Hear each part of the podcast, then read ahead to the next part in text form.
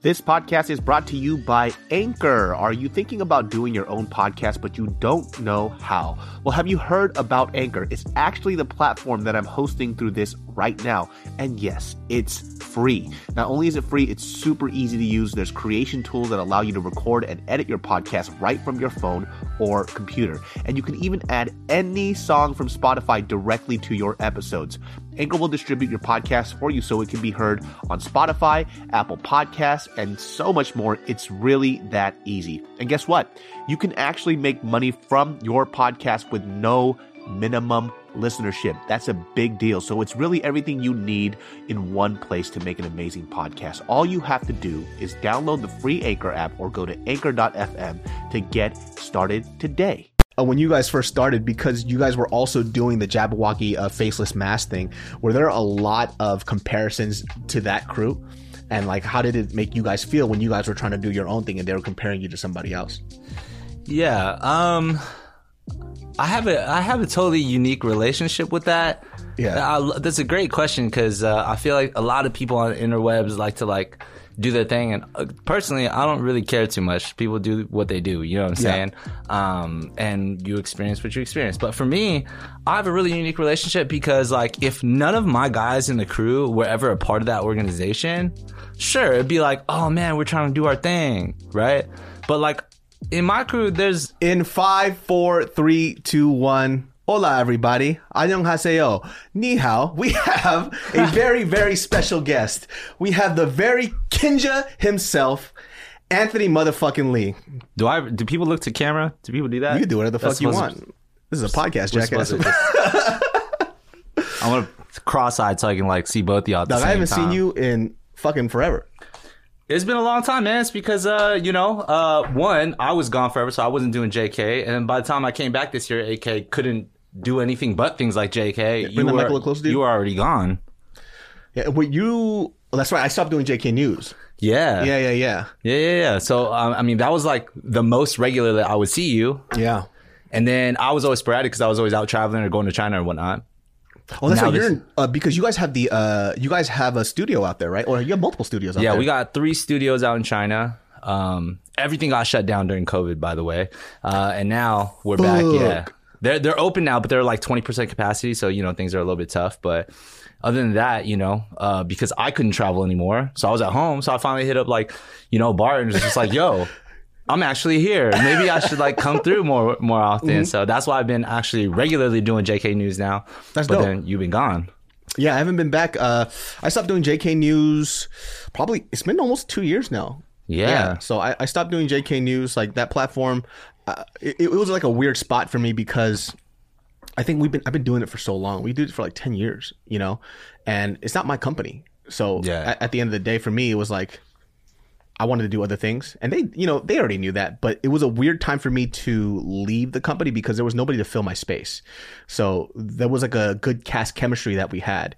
And then when Steve started coming in, that's when I was like, oh, I actually have an out. You mean a big dude? Yeah. A big dude who was like going to say whatever the fuck he wanted. Exactly. There's somebody that needs to be there. And there was times that I would leave to do projects, whether I was on a show, and I would be gone like a month at a time, maybe 2-3 weeks at a time. And, you know, like Tiff would text me. She goes, hey, like, we really need you back. Like the chemistry's a little off. So I would come back and, you know, the show was real fun. But at the end of the day, I wanted to do other things. You provide great chemistry on there, man. It's always fun to dance with you because you always give us something to talk about. Yeah, I think that's what we needed that one person for, you know. But then after I left, I think it's true. Once you leave, people have to adjust. So they adjusted perfectly fine. And Steve does a fucking great job. So I decided to leave. And then it was kind of weird for me because I had to figure out what my next step was. Because when you do stuff consistently, it just becomes, you know, very comfortable. Yeah.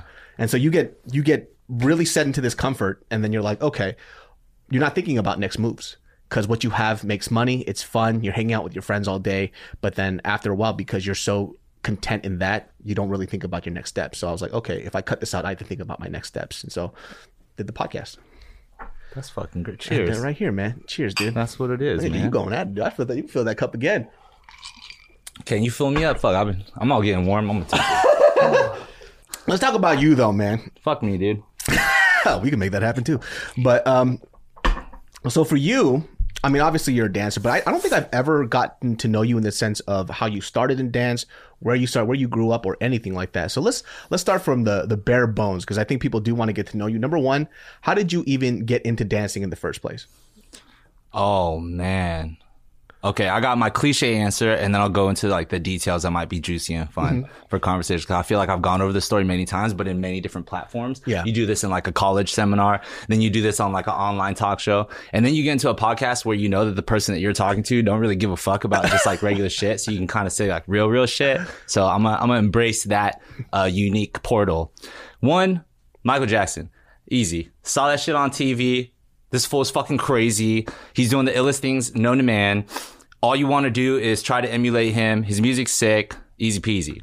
But at the time, in my high school, if you were to dance, like, it was kind of gay, right? Yeah. That was literally the mentality. I remember the dance production at Sunny Hills High School. Shout out Sunny Hills. And there was all these chicks that were in the dance production. And there was one dude. This one dude was very, I'm not going to judge him, but he was very flamboyant. Yeah. So naturally, from a high school dumbass ignorant perspective, you're like, damn, I kind of want to dance, but if I do, everybody's gonna think I'm gay. Right? That's such a 90s mentality.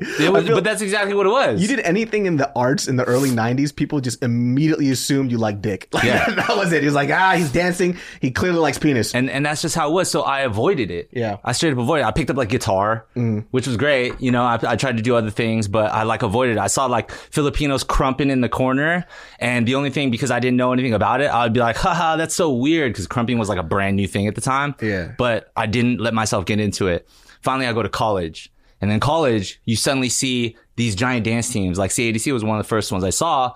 And you just see like, you know, when you're an incoming freshman, you see college girls dancing, you're just like, I don't know anything about you, but you're fine. Yeah. I want to join that club. Yeah. And then you see dudes dancing next to them, but they're not necessarily dancing in like what you had in your ignorant, naive stereotype of being like gay, you know? So at that time, you just see these college chicks and you're like, I have to join this club. So suddenly it like changes. This is the bare bones like version of like what most people who get into dance that are dudes, like I guarantee you a lot of people always say the same journey like behind closed doors. It's like, why did you first start dancing? To impress girls, period.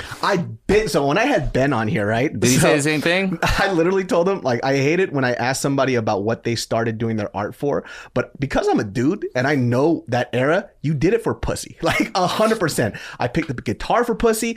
I sang for pussy and dance. I know for a fact, half the homies that danced did it because they wanted pussy. That's absolutely really what it was. That's why when I started first, I started b-boying.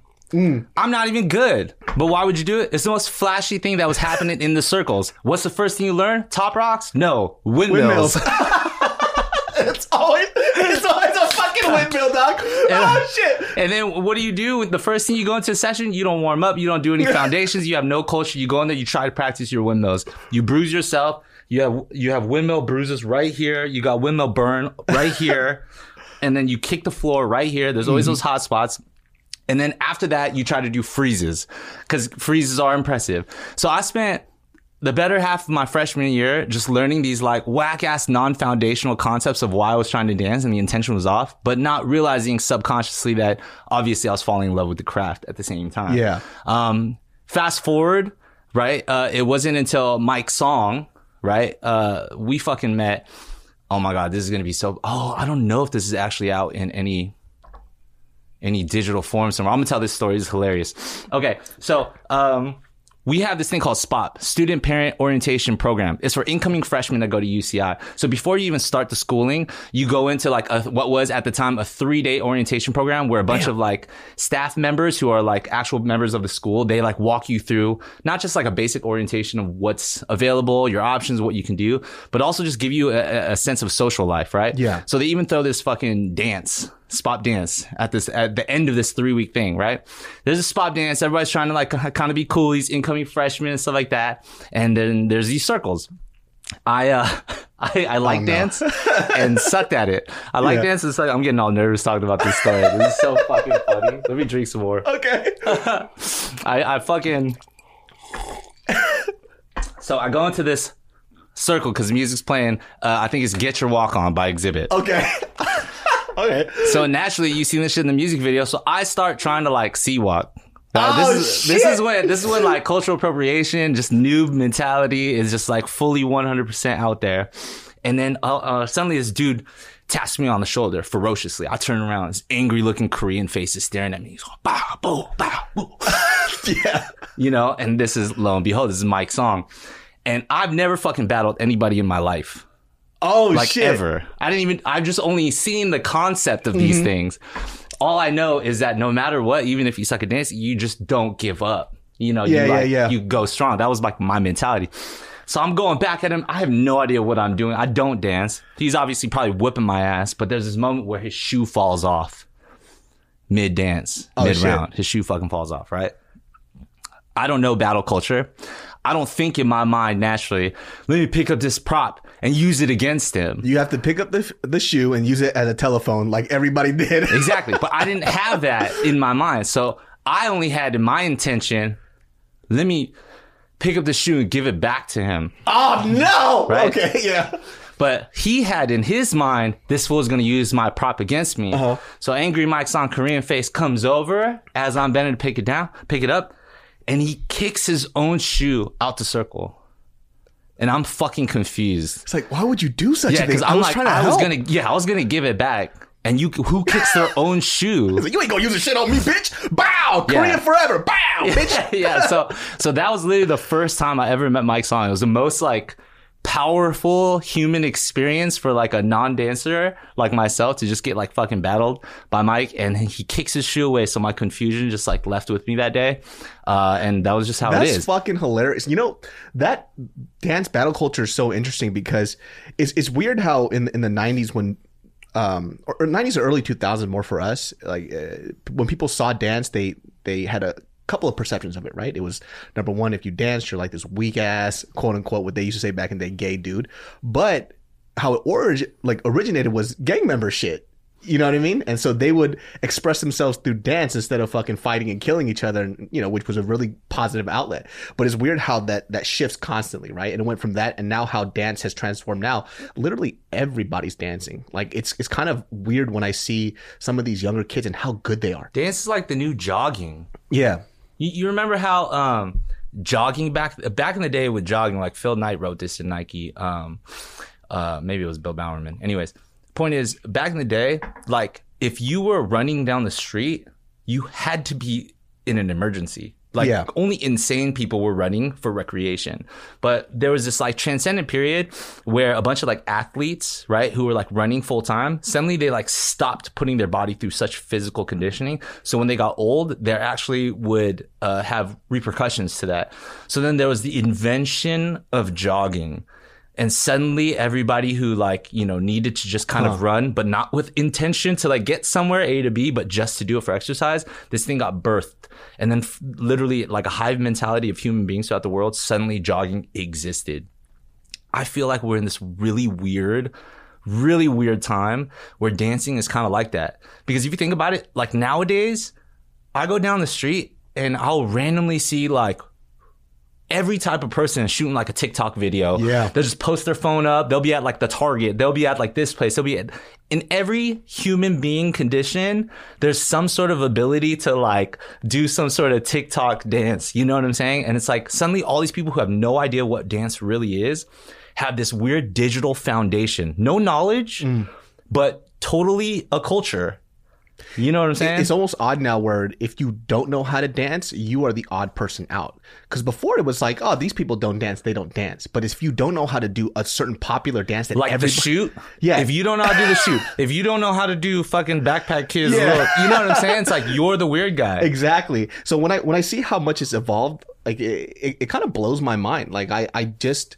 TikTok was one of those platforms, too, that really took that common person dance and made it really accessible to everybody, right? Anybody can be popular through dance now.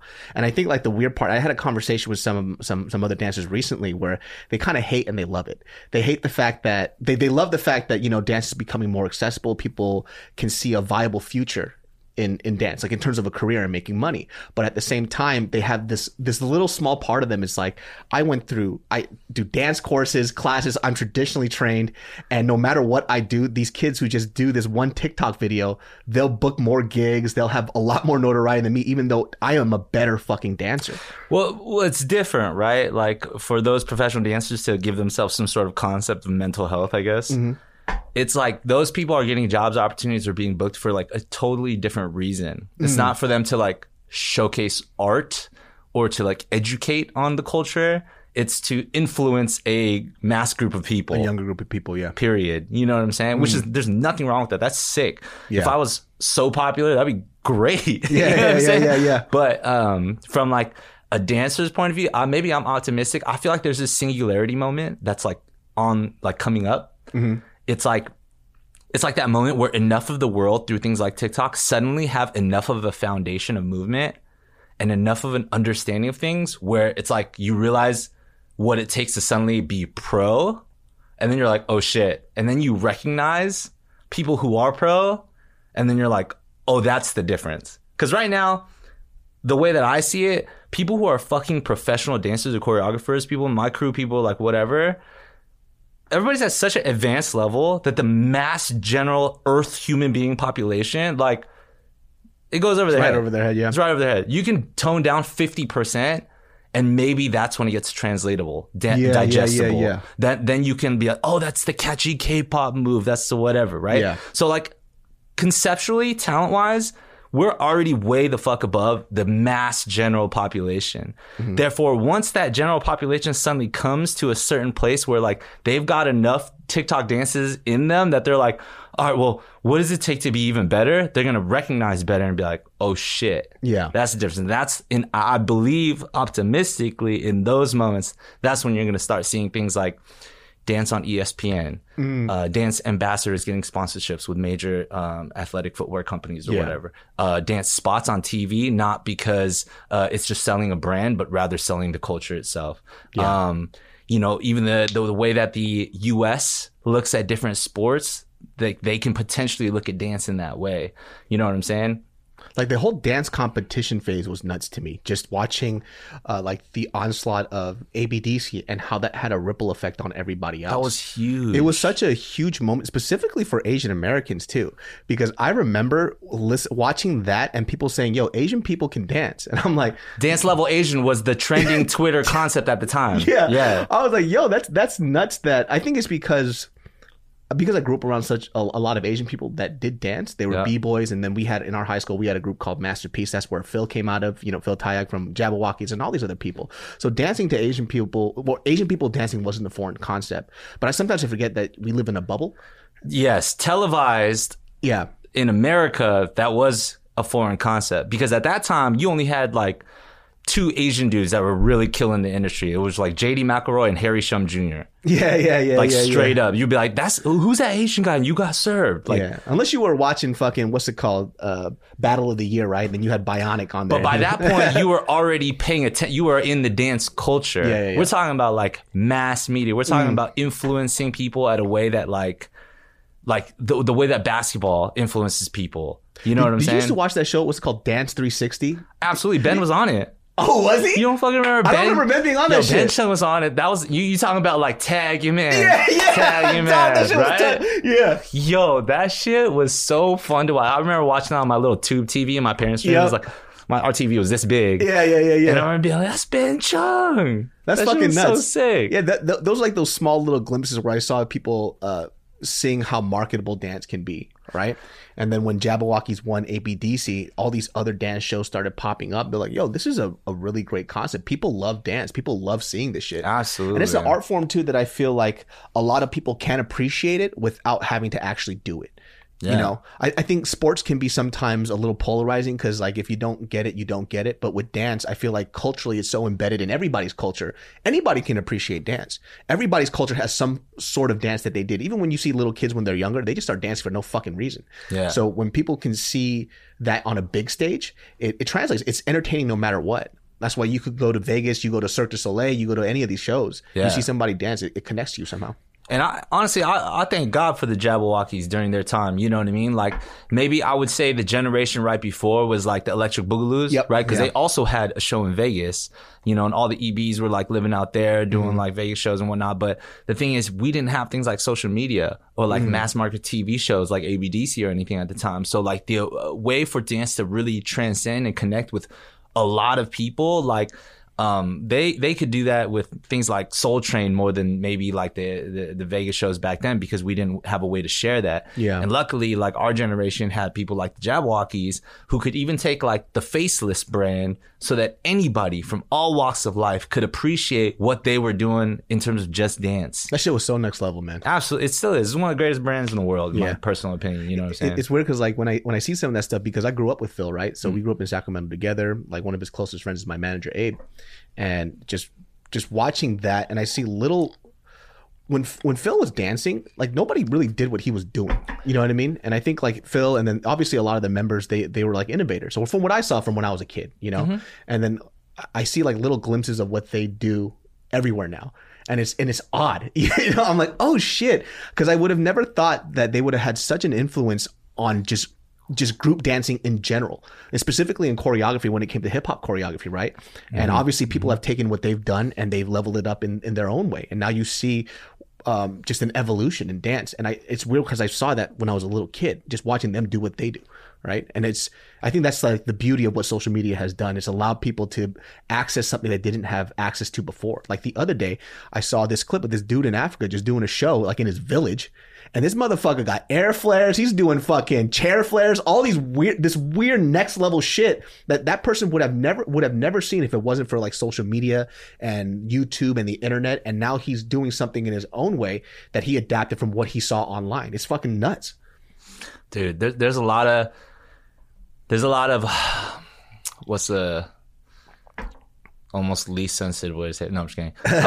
There's a lot of, for example, like OGs, you know what I mean? People that like really totally paved the way for the culture, but didn't necessarily get to capitalize on like social media at its boom. Yeah. And they're like fathers and like mothers, like parents, you know, and they're not really about like, let me get my social media on and stuff like that. And so there's like such a discrepancy from like the now millions of people probably around the world that have like been educated through digital social media, like within a finger's reach of like searching for content and not necessarily like digesting like the culture, the history, the intention, the purpose, the social and civil rights movements for which these cultures were birthed, the name and the vernacular for which to respect the culture and how to categorize things. Now it's just a melting pot of shit people get inspired by on the internet as fast as they can receive content.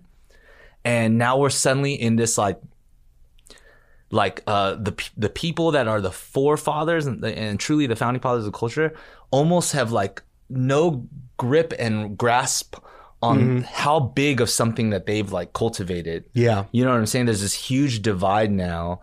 And so like we're just in the middle of this really unique generation where like it's like a virus, right? The way social media is. Dance has just gone so fucking far out now that people are doing things like, remember the Harlem Shake? Yeah. Remember when they fucking renamed the Harlem Shake? Yeah. Everybody had a Harlem Shake. Mm-hmm. And then it just suddenly turned into go ape shit in costumes and random in places around the world. Yeah. And whoever goes the most ape shit from the most like non, that's the Harlem Shake. And that's just it. The whole world knows that now. Yeah. And still only the dancers who knew the Harlem Shake for what it was know the Harlem Shake for what it is. Yeah. That's it. That's crazy. Just how that information transfers, and sometimes it dilutes, but totally dilutes. It's fucking crazy. Like the origin to where things go from now. And I was watching a couple of clips just the other day of just, it was like this comparison of a lot of b-boy moves that were from like back in the day. Yeah, before like hip hop was even born, right? Exactly. Absolutely. So they studied that from this form of dance and they adapted into hip hop culture. And I would have never fucking known if it wasn't for that video. I'm like, how the fuck is that even a thing? You know, because I thought it originated from somebody who created that from just the b-boy perspective in general. Well, to be fair, there's also the thematic that like it is possible and practical for two people to come up with the exact same thing without influence of each other at the same time. Yeah. It's very possible. You can't have like 7+ billion people in the world. And not have people do. So like, even the way that this is a fucked up concept to talk about. Even the way that history is recorded, as we can even see in terms of like, you know, the light of like our even national history, you know what I'm saying? How things are being brought to light in different perspectives and the propaganda and the way that things are blah, blah, blah, right? History in general is always recorded to the loudest microphone with the most followers. Right? Like that's like the real truth. Right? There's real truth, and then there's this person who has like billions of followers, and then they say what their truth is, and then that becomes historically most referenced or true. That happens a lot with stand-up too. So like a stand-up comic, they'll make a joke, and it's happened to me before too, where I've literally made a joke on stage and like, oh, that's somebody else's joke. I'm like, how is that somebody else's joke when that's a story about my personal life? Like how, but it's just there's parallels, right? Yeah. Like if you're an Asian American and you make a joke about your Asian American parents, there's probably another Asian American comic that'll have a joke that's very similar in that sense. You know, I think the leeway between that is how it's delivered. So if the delivery is different, you could usually tell when it's not. But sometimes even for me, when I would make a joke, I would just be like, fuck it, I'll trash that joke, man. Like if you're that stuck on it, you're saying that it's your joke, which it wasn't that great of a joke in the first place, I'll trash it. Because your intention isn't to fucking give negative vibes or weird shit. Exactly. Your intention is go out there, share your personal experience and really entertain people, right? Yeah, and I've seen jokes too that Bobby Lee has done. Obviously, he did it before me. He's older. And when I wrote a joke, I thought it was like a really fun, original idea. But he had one that was, I say, like 70% similar. And I'm like, I'm trashing this joke. Like, he already did it better. So what's the whole point? It's because he's a Korean American and he grew up just like me. So it's very similar stories. So I just had to be, you know, whatever. I could only assume that that's got to be a theme. Yeah. In every industry. It has to be, you know. Music, architecture, fashion, like whatever. You know what I'm saying? That's got to be a theme. Which is why it's like, I think perspective on how you choose to like receive or experience that theme dictates a lot about either who you are as a person or like how you're going to walk your life. You know what I'm saying? Like there's, we can be called, for example, like biters, or like maybe we can like have copied or gotten inspiration from people. And then in retrospect, other people also totally bite us and pull inspiration from us. That's like one life to live. I'm like, I am a biter and I have been bitten. Yeah. Right? Yeah. And then another perspective to live is like, this is what cultural influence looks like. For sure. I mean, I think I'm starting to understand too, especially in how this space works now. It's going to happen a lot faster and a lot more frequent. It's very easy for people to become popular off of things. So if somebody is craving attention and popularity, they're going to go ahead and bite the thing that they know is going to get them there, because they don't have the ability to create something like that themselves. Some people, yes. Yeah. So it's just going to happen, right? I think a majority of people, when we talk about a pool of talent, there's a reason why people who are innovators and who are really, really talented, that's like 2% of this world. The other 98%, they don't really have that. And you'll see that a lot in this creative space, because they'll do that one trick that they stole from somebody else, and people get tired of it. You have to do a new one, and they're fresh out. It's because you already stole something once, and now you have to steal something else. So, but now I've gotten to understand where it's just like, you know what? This is what it is. This podcast is brought to you by Skillshare. If you have a hobby, a side hustle, or a passion that you want to get into, but you don't know where to start, you need to sign up to Skillshare. One of the things I hate is hunting for information all over the place because you don't know where to start. So why do that? The more time you spend doing that BS, the less time you have to get your learn on. It's a waste. Skillshare has all the courses and info you need in one place. No more hunting through YouTube for hours looking for quick lessons. Skillshare has a community of millions where you can learn from. Get started on your passions and your side hustles, baby. Look, right now, I am taking the productivity masterclass because your boy is trash when it comes to utilizing my time. I suck at it, and this course has definitely helped me realize how much time I waste on some BS. So explore your creativity at Skillshare.com/GB, and the first 1,000 people to use our link will get a free trial of Skillshare Premium membership. Receive free access to thousands of classes for a limited time. Be one of the first 1,000 to sign up at Skillshare.com/GB. They literally repurposed one of Bart and Joe's jokes or sketches. But then I've understood now, it's like, well, we put this out and influence somebody. So who are we to say? Yeah, and that's never going to not happen for the rest of eternity, considering the way that human experience is now like able to be like so quickly accessible through like and it's perfectly fine, right? Too. Yeah. Like that's what we did it for anyways, right? We wanted people to find it funny. We wanted it to be relatable. Yeah. And if they thought about recycling that joke and it works for them, it is what it is. I just have to be better and think of something else. Hey, people are like, this is something that, I'm fucking loving this conversation, by the way, because this is something I also am coming to terms with, maturing my understanding on at the same time, because we have to deal with this shit in the idea of artistry and the entire, even the artistic path, like what it means to like build a career chasing what you love. You know what I'm saying? Like there's no two roads that are the same way, but at the same time, if the person before you is doing an uncharted road and then you are doing a different but uncharted road, both of you are doing uncharted roads. Now you're doing the same thing. You know what I'm saying? So there's always going to be parallels in like the experience and the journey. And in today's world, really coming to terms with the idea that like you might try something, you might put something out, somebody else is maybe going to get way more successful for doing the exact same thing. Yeah. That's normal because maybe you got to also count the times that somebody else tried exactly what you're doing and you got success off it. Yeah. Because I know for a fact there's people that are trying to do what I'm doing and I'm way better at it. And at the same time, I'm trying to do what other people are doing and they're way better at it. It's normal. It's always going to happen. And I think like people just being okay with that or understanding that earlier makes the journey way just more fun. It's not going to change shit outside of your perception, right? I mean, it's a huge ego thing that I see with a lot of people who are already established, right? And this is like me having a conversation with myself too, because a lot of the times too, and I used to do this like when I was way younger, I used to feel that somebody else's success took away from my own. So if I'm doing something that I feel that I technically am better at, that I should be recognized for, when I see somebody else successful, there was this little part of me when I was younger that was like, you don't deserve that, I deserve that. That's hella real, yes. You know? That's hella real. You try to bring somebody else down so they can be at your level, you know? And then it makes you feel better. And I see that a lot. This can go even deeper in friendships. Like, have you ever had a situation when you were growing up and then you had a friend who you knew somebody who, when you started popping off or whatever, right? And they had a conversation like, oh, Anthony's changed, or Anthony's done this, this, and that. It's like, no, I'm growing. You just chose not to come with me. But a lot of the times, even with certain people who don't wish well on your success, they only feel happy for you when you're at the same level as them. Unless we're here and we're peers in our career, our money, everything else, then you and I can't be friends because now you're quote unquote better than me. And that's what happens in a lot of artistry too. You're okay with that other kid praising you, saying you're dope. But once that kid who praises you gets better than you, then you're like, what the fuck? Like, why do you praise him? I'm the one that taught him how to do this shit.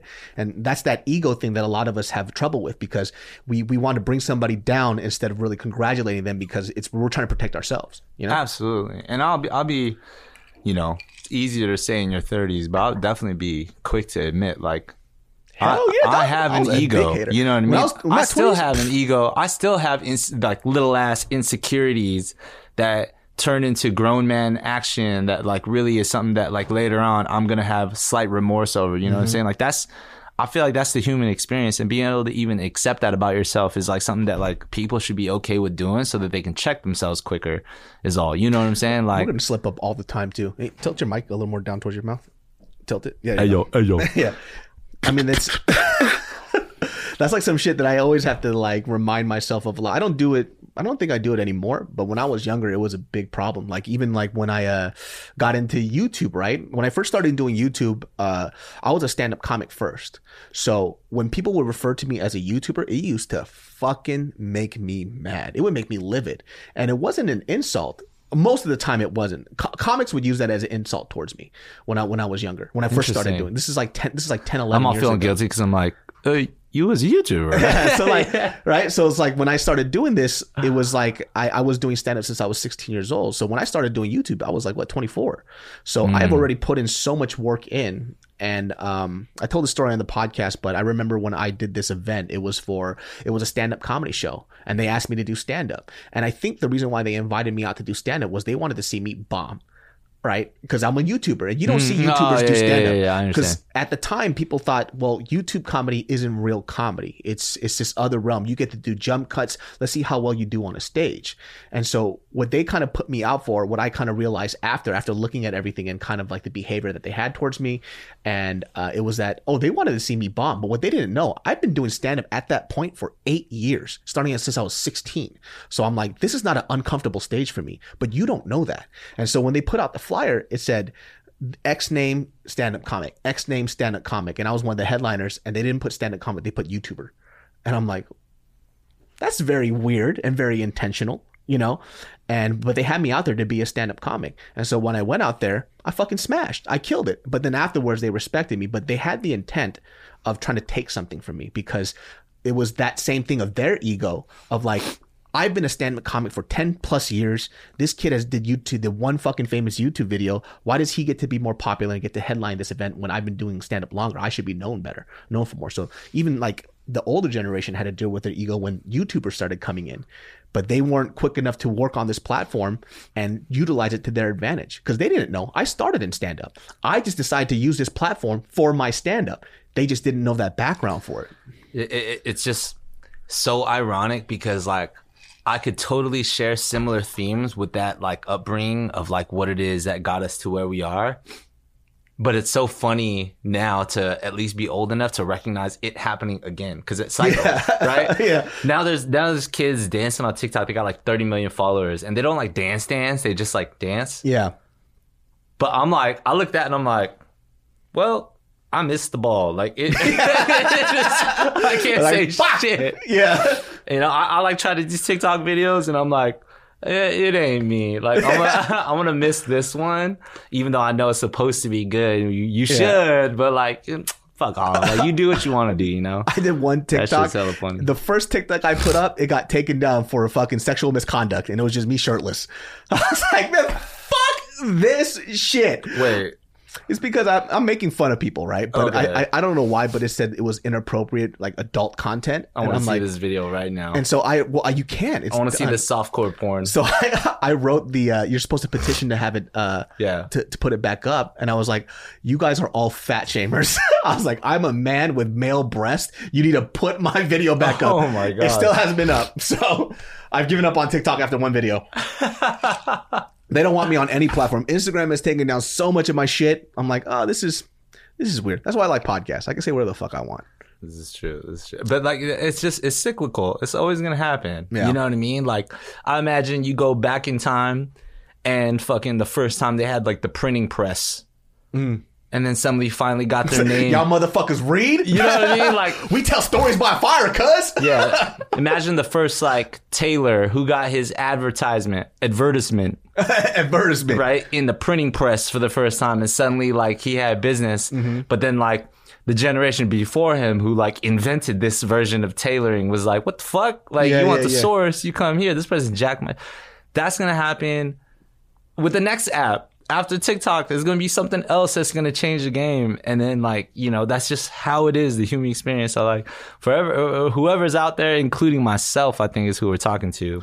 I think the hard part for me now is just trying to make sure that I don't stay content, right? And for me personally, I've already achieved more than I thought I was going to achieve. So now everything is a bonus. So now I'm always looking for, like, next step challenges. So if somebody asked me right now, like, just straight up, they go, what more would you like to accomplish? Hey, what more would you like to accomplish? Nothing, really. I'm perfect. I'm not good.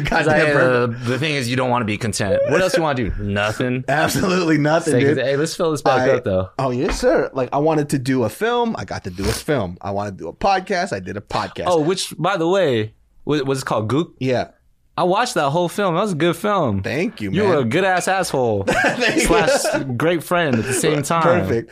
Yeah, that was like one of those things I got to accomplish. I wanted to do food things, be in the food scene. We franchised the matcha thing. So it's like that list of personal wants is slowly going away. And now I'm at a point where I just want to live happy. So it's weird because monetary gains isn't a huge like motivating factor for me. Yeah, it's simply a necessity. Yeah, it's a means to an end for me. So if somebody asks me like, don't you want to make $1 gajillion? And I've actually tried that once where I'm like, you know what, I'm gonna try and make as much money as possible, see if that makes me happy.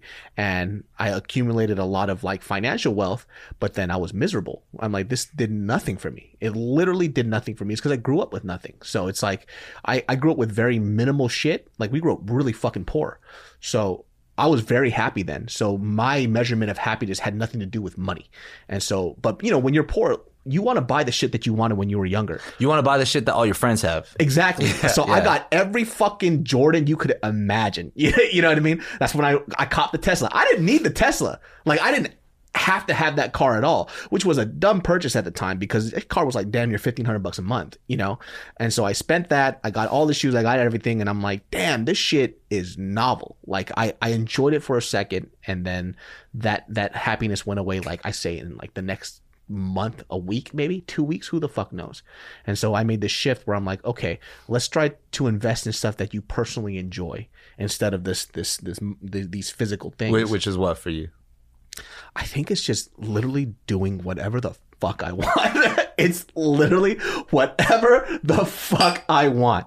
The podcast wasn't a financially viable choice at the time. It just turned out to be better than I thought it would be. You know, I lost 500,000 subscribers when I started this podcast. So, you know, from the outside looking in, it's like you just made a dumb choice. But it made me happy. I'm like, I enjoy doing this. So I'm going to have to pursue stuff that's going to make me happy longevity wise.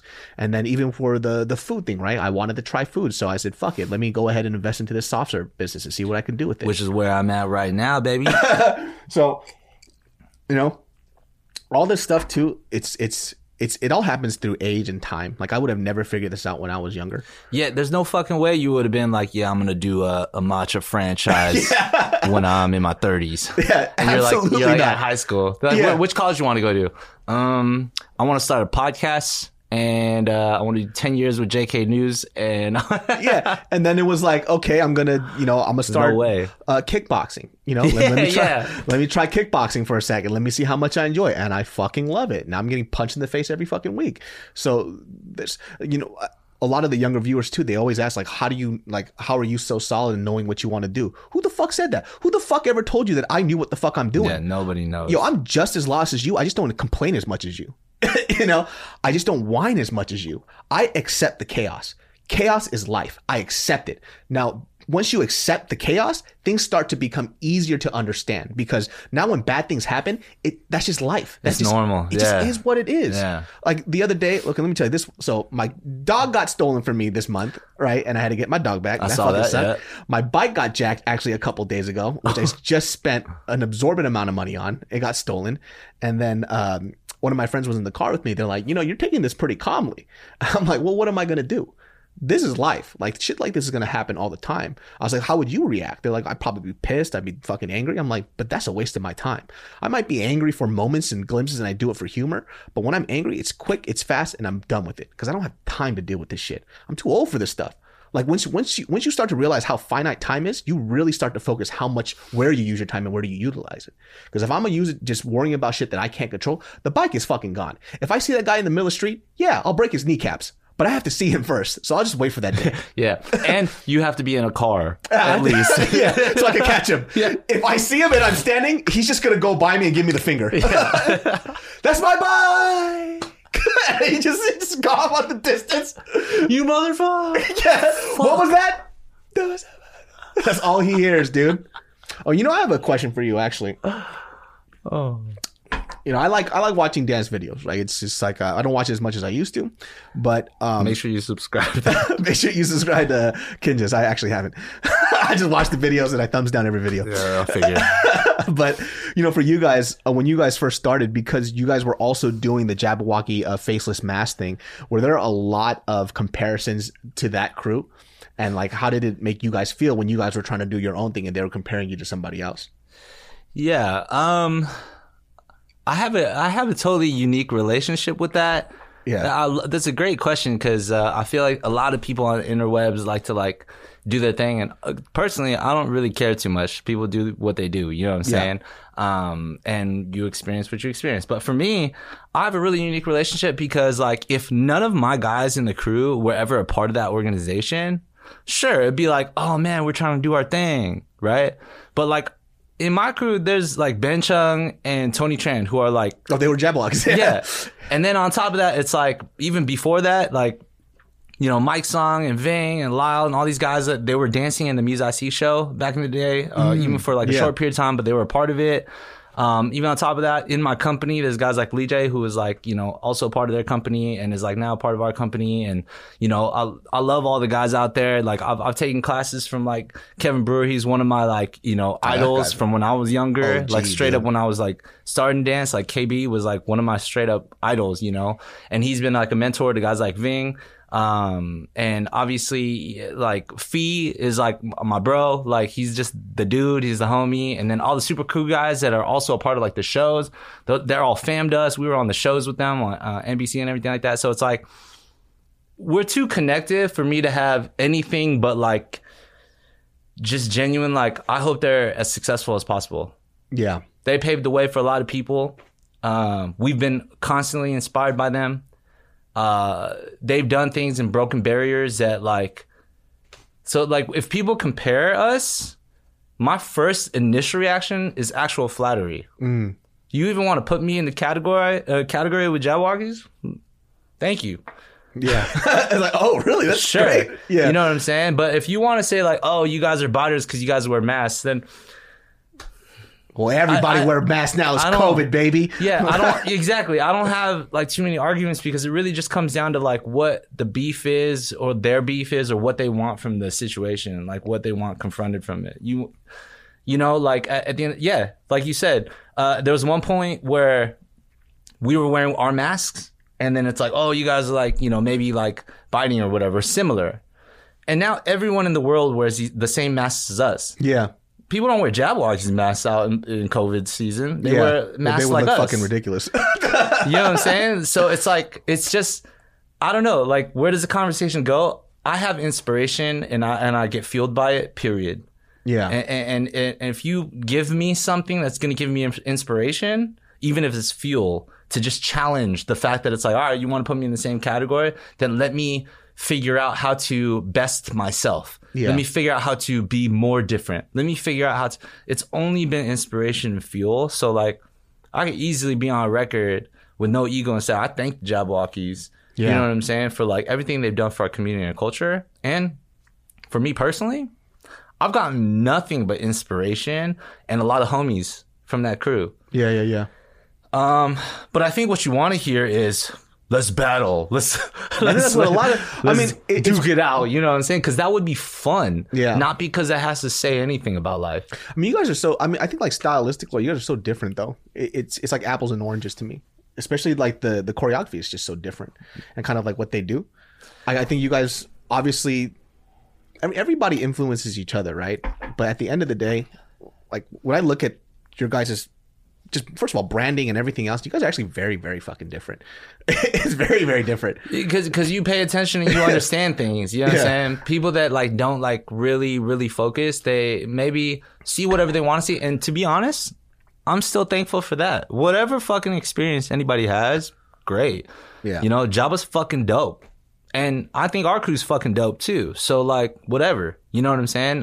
It's just a matter of like, really just being honest with yourself. Yeah. I'm totally inspired by them. Yeah. Totally. But I also know that we totally have done many things that they also have never done respectfully. Yeah. So it's like, he said, fuck you, Jabbawockeez. It was respectful for a second. That's what I was waiting for. No, I'm kidding. Yo, respectfully, fuck them. They're the truth. They will always be inspiration points. You know, even the cats on their next gen, fucking dope. Like, that kid TJ, all of them, Sacramento kid, man, those kids, the Art of Technique kids that are there too. You know, the UGF kids. I have a video with those kids when they were super fucking young. I think they were like 6 years old, like back in the day, because they were from Sacramento and they were nasty back then. Exactly, like beyond nasty, like ahead of their time, nasty. And here they are in their time, still nasty. Like I got nothing other than I'm looking at this fucking photo of Jordan right here. Compare it to the concept of franchises in a global organization that is unofficial. Yeah. The best franchises push you. Yeah. Weak teams, you know what I mean? They exist. Who kind of came, so I remember talking to Mike. I think we both did a show together or something. I forgot what it was, but I had a conversation with him backstage, and this is before Kinjaz started. And he was having the conversation about, you know, starting this group with the whole mask thing, and it started with your guys' Ambu Black Ops thing, right? Which we didn't wear masks. So yeah. I think people have to also understand, like, the mask is not our thing. Yeah. As you could tell, if you subscribed. 90% of our dance videos don't have masks on. We're just a group of people, artists, brothers, homies, whatever the fuck you want to call it. We're just a group of people. Yeah. And we just do shit.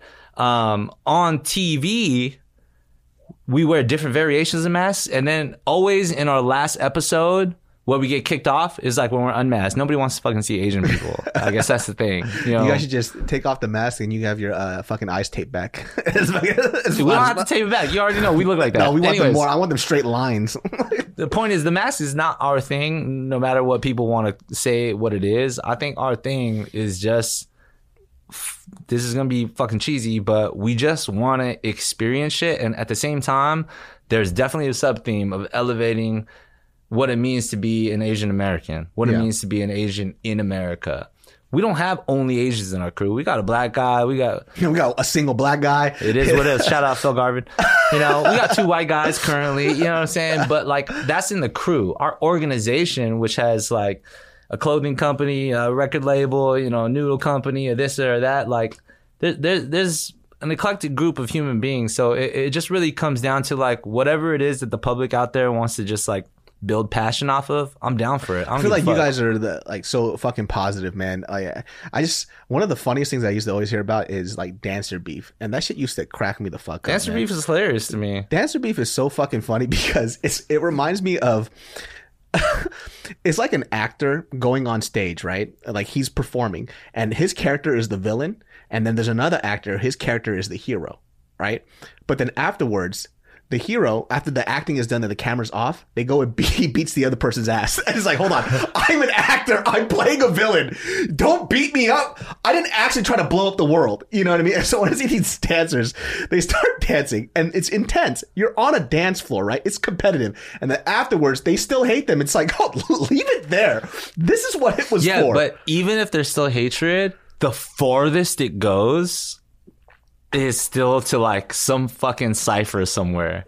That to me is the most beautiful thing about our culture. We're all pillow soft, sensitive gangsters. Doesn't matter how hard you are. Doesn't matter what kind of songs you dance to, how many chains you rock, or like who's in your crew, whatever. At the end of the day, you gotta like dish out your beef with somebody. You're still gonna be like, I hope it's a good DJ. I hope he drops the right tracks, you know what I'm saying? He's not biased and shit. Like, that's the farthest it goes. Yeah.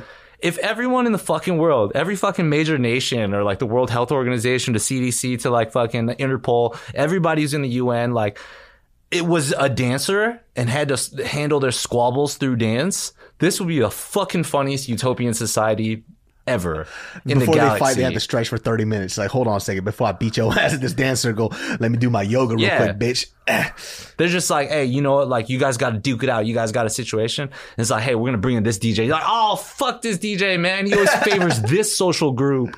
That would be the most difficult thing you'd endure, because dancers handle their shit. And it's funny, too. It's like, even if you don't like the person, if you get into a battle with them, at the end of the battle, you're still going to be like, that shit was tight. Yeah, you know, like we did that. You're like, nobody gets hurt. Yeah. Everybody's inspired. Yeah. They're going to write a whole inspirational post on their Instagram about it after. I was pushed to my limits. I never thought I'd be pushed to these limits before. He brought a beast out of me. People get into real beef on the street. Somebody goes home, maybe with like a broken jaw. Here, there's like a panel of judges that are like...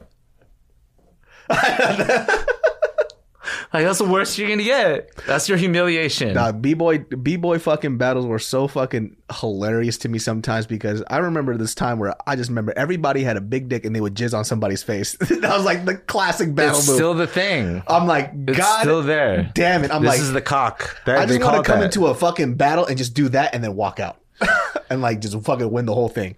I'm not gonna lie. I used to have this battle move. For internal battles, because we always do internal battles, right? And this is a standard b-boy move. I don't mean to disrespect anyone out there. This is cocking someone. It's a standard b-boy move. Yes. Oftentimes, it's only one-handed to elicit the kind of the nonchalance of being able to be like, haha. And it's always got a curved index and a straightened thumb. You know what I'm talking about? Yes, I do. You see this? I 100%. Sometimes they just walk up to you and they just put this at your mouth. Mm-hmm. And that's the battle move, right? That's my dick, well, bitch. I figured everybody does this, but ain't nobody out there willing to do this. And this was like my thing. I would always like realism. Yeah, I like that. I was like, this is where it's at. This is how I handle my shit normally. So it's like, you want me to show you my cock? Boom, in your face. And you always get people, no matter what, just looking at your dick for like a second, because it's like, this is it. You feel that? You know what I would do? I'd go even a step further. No, don't say it. Don't say it. I'll start battling. I'll start circling around the motherfucker, right? I'll pretend to get lotion. Here we go. Squeak, squeak, squeak. Lotion up. Turn on the TV. I would lay down on the floor. I would have my fucking cell phone in one hand like this. And they're like, yo, what the fuck is this guy doing? And I would just slowly masturbate real quick. I'll look over the shoulder to see if my fiance's awake. And I start masturbating real fast. Look over. People are like, yo, this is a little too realistic. This is what dance battles should elevate themselves to. You know what I mean? Like, I want to see some real pantomiming. Yeah, people need to know, like, art is supposed to be edgy and it's supposed to trigger people. It's supposed to make people question shit. Exactly. And it has to do it at every realm. You can't just have the fucking PC stuff or like the tactful stuff. You got to have the in-between. Would I do it? I don't know. But it's important because I guarantee you I would watch it. I would watch it. I would appreciate it. I would respect it. And I don't know where I'm going with this. I'm going to drink some more. But the point is, if everybody was a dancer instead of a fighter, we'd have a very, very lovely world. Oh, 100% for sure. Except for me, though. I'd probably get banned from dancing, too. This is a guy who's fucking picking up kickboxing. Ah, yeah. But kickboxing is different. I like punching people in the face. That's different. I'm like, no kneecaps. My knees are fucking done. Just from playing basketball as a fat ass. So, like, I used to just play ball at, like, 270 pounds. And you just doing layups, trying to do these fucking fadeaways. You know, I had this thing.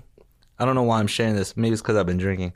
I had this thing when I was in high school. I sucked at basketball. I love basketball. I sucked at it. I've always sucked at it. When I was in high school, I was like in summer league. Mm-hmm.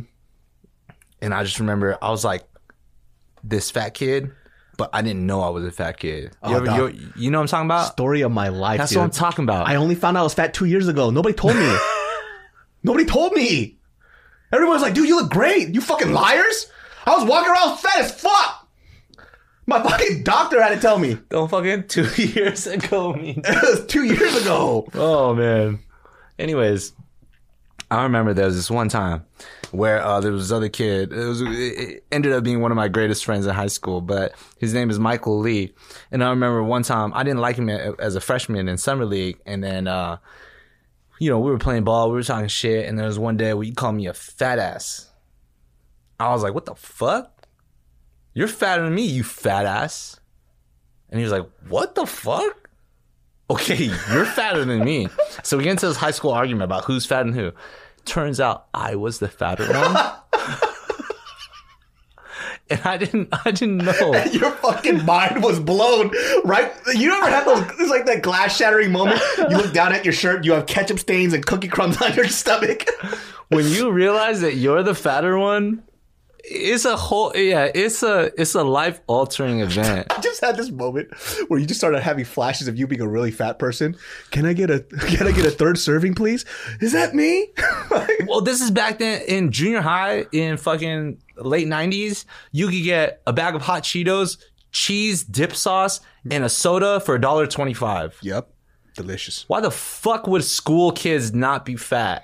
And especially shit. If you was a broke kid, because you had to spend a lot more money to get healthier stuff, which is normal. But so I'm like, to even process what you actually are and then to fucking figure out how to grow from it, that is like a huge, huge thing that human beings got to go through at some point. I feel like everybody's got that, whether it's fatness, ugliness, idiocracy, inadequacy, whatever the fuck it is that people have for themselves. Everybody's got to go through this moment where they have this breakthrough. At least you found out when you were 13. 14.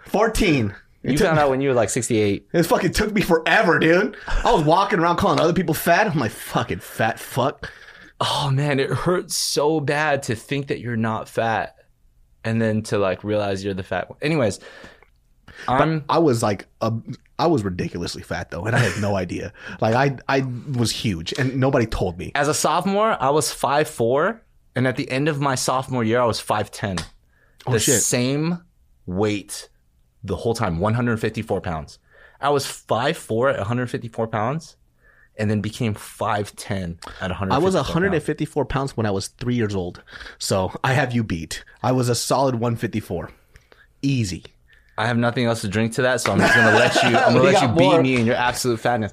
I'm slurring my shit and I'm getting way more drunk, so I don't know where this conversation or this podcast is going. But if you want more people random shit, like you're a fucking fat shamer, is what you are, dude. What's wrong with being fat, huh? I'm a fat shamer only because I had to go through it, and I shamed myself for years. You know, it's weird with that fat shaming topic because I was a really, really big guy, you know, and I say that I didn't know I was fat, and I'm dead serious. I actually had no idea. But I became like a poster boy for a lot of these young kids who are like, yo, if David's fat, I could be fat too. The thing is, you know you're fat. I didn't. You know what I mean? Like, what the fuck? Like, I was like, I'm chubby, you know? And I assumed that, you know, all these French... Fat is a fat concept, though. Yeah. You know what I mean? Like, there's a lot of gray area in here. You know what I'm saying? I didn't know what fat was, right? But you guys will all know this. Once you start getting a little older, being fat's not fun anymore because you feel it. You start to feel it, and that becomes a problem, right? Mm-hmm. So, when I talk about the subject, sometimes people like they kind of muddle the conversation that I'm having with their own personal issues. They go, "Well, I can be beautiful." I never said you weren't beautiful. Nobody said that. Nobody said you weren't beautiful. Nobody said you're not worth anything. Nobody said that you're less of a human being. You're actually more of a human being. So, just kidding. But you're like, nobody's having that conversation. Mm. That's a personal thing that you're dealing with. When I said that I lost weight, it wasn't because I didn't think I was beautiful. I clearly did. I was still trying to hit on women like I was fucking, you know, Daniel Henney up in this bitch. But it didn't change the fact that I was unhealthy. I had trouble sleeping. I had sleep apnea. My fucking knees were killing me. My back was hurting me. These are the things that I couldn't avoid. And a lot of the times with people who are say like, oh, I feel great when I'm fat. And you know what the reason why is because the human body is amazing. It's very adaptable. Like, we'll adapt to our pain and our discomfort consistently. The moment you start eating better, you start treating your body better, and you feel something better than what you had before, to go back to that is very painful. Mm. So, mm-hmm. Even now, like, yeah. I fucking love McDonald's, man. Fuck you guys and your McDonald's sponsorship. Thank you. But yeah, thank you, McDonald's forever. No, McDonald's, you motherfuckers don't even know. This is both the M and the love. So, but I know that if I have my, you know, double quarter pounder and the chicken nuggets tomorrow, most likely I'm gonna have a little diarrhea. You get diarrhea from McDonald's? Ever since I lost the weight, like, I've had trouble. Oh, yeah, I understand. Like, that's probably because your diet in general. Yeah, I just don't eat a lot of, like, hardcore processed foods. Like, I don't eat a lot of bread. I don't eat all this shit. You know what I mean? So when I go ham on it, like, mind you, if I had 5 nuggets, a burger, and a small fry, it might be fine. However... when you go ham on McDonald's, you go ham because it's cheat day. Exactly. I go the fuck off. I get myself a Filet-O-Fish, large fries, 20-piece nuggets, breakfast burrito, a breakfast sandwich, hash browns, a McFlurry, a Diet Coke. Whoa. That's way more ham than anybody ever heard of. All right. And if I'm feeling a little cheeky, hold on a second. Am I a fat shamer? If I'm a little cheeky, I'll get a little bit chicken for dessert. Cheeky is a good word. Yeah. So this is what happens, right? So it's not McDonald's fault. It's the fact that I choose to abuse it. Okay. You know, so I know that when I eat like that, I'm going to have a problem. So ever since I lost that weight and I started feeling better from the weight loss, it's hard for me to go backwards because I just physically feel sick. Like, it sucks. Because I'll see, like, other people eat fine, but if I try to eat their food in the quantity that I enjoy, because it's an addiction for me, like, food is an addiction, I won't feel as good as they feel, right? So there's no way your boy gonna have a slice of pizza. One pizza? Fuck out of here, man. Nobody has one slice of pizza. If you do, you're a serial killer. You do minimum half pizza. You get the wings and the ranch on the side or the breadsticks. You're also drinking a 2-liter for no reason because it's part of the entire ordeal. So you just gotta fucking pop lock that shit off, and you're good to go. Don't ever say pop lock. Pop lock that shit off. You know you fucking herb right now. No, you pop lock that shit off, bro. You know what I'm saying? You fucking pop lock it off. Don't pretend to be like fucking no one dances the same. Pop lock. Don't do this. You fucking pop lock, dude. This is what I'm saying, dude. See this? He's a fat shamer and also a dance shamer. The fuck is this guy? This right pop here. Lock. This is you can't see me, dude. Bro, I'll battle you right now. I'll take you out to lunch, bro. I'll eat lunch. I just did it right now. It's dinner time, number one. I actually just beat you before we even started.